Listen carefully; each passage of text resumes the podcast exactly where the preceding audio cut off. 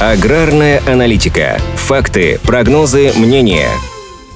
Минсельхоз объявил, что на начало июня объемы производства садовой земляники, или как ее привыкли называть клубники, в России составили 1,7 тысяч тонн. Это в полтора раза больше, чем год назад. Рост обеспечили в основном аграрии южных регионов страны, где получили хороший урожай клубники в открытом грунте. В прошлом сезоне в число регионов-лидеров по сборам клубники вошли Краснодарский и Ставропольский края, Липецкая, Московская области и Республика Адыгея. При этом садовую землянику успешно выращивают не только в ЮФО, СК КФО и Центральной России, но и в Поволжье и даже в Северо-Западном федеральном округе. Большой объем урожая сказывается на снижении цен. Сегодня в Россию сладкую ягоду везут из Турции, Египта, Армении и Азербайджана. Но эксперты утверждают, что по качеству отечественная клубника не хуже зарубежной, и зачастую именно ее выбирают покупатели. Для аграриев хороший урожай клубники, с одной стороны, идет в плюс, поскольку есть возможность взять количеством и получить больше выручки от реализации. Но с другой стороны, клубника долго не хранится, поэтому продавать Продавать ее нужно в короткие сроки, а для этого придется конкурировать друг с другом по цене. Для производителей это крайне тревожно, поскольку рентабельность в таком случае выходит минимальная. По словам директора Ягодного союза Ирины Козий, в этом году производители клубники столкнулись с ростом себестоимости примерно на 20-30%. Это связано с дефицитом кадров для сезонной работы, а также с увеличением стоимости посадочного материала. Его по-прежнему приходится вести из-за границы. С прогнозами по итоговому урожаю эксперты не спешат, поскольку в некоторых регионах сборы еще даже не начались начинались. На отдельных территориях они стартуют лишь в конце июня, и здесь многое будет зависеть от погодных условий в российских регионах в ближайшие недели.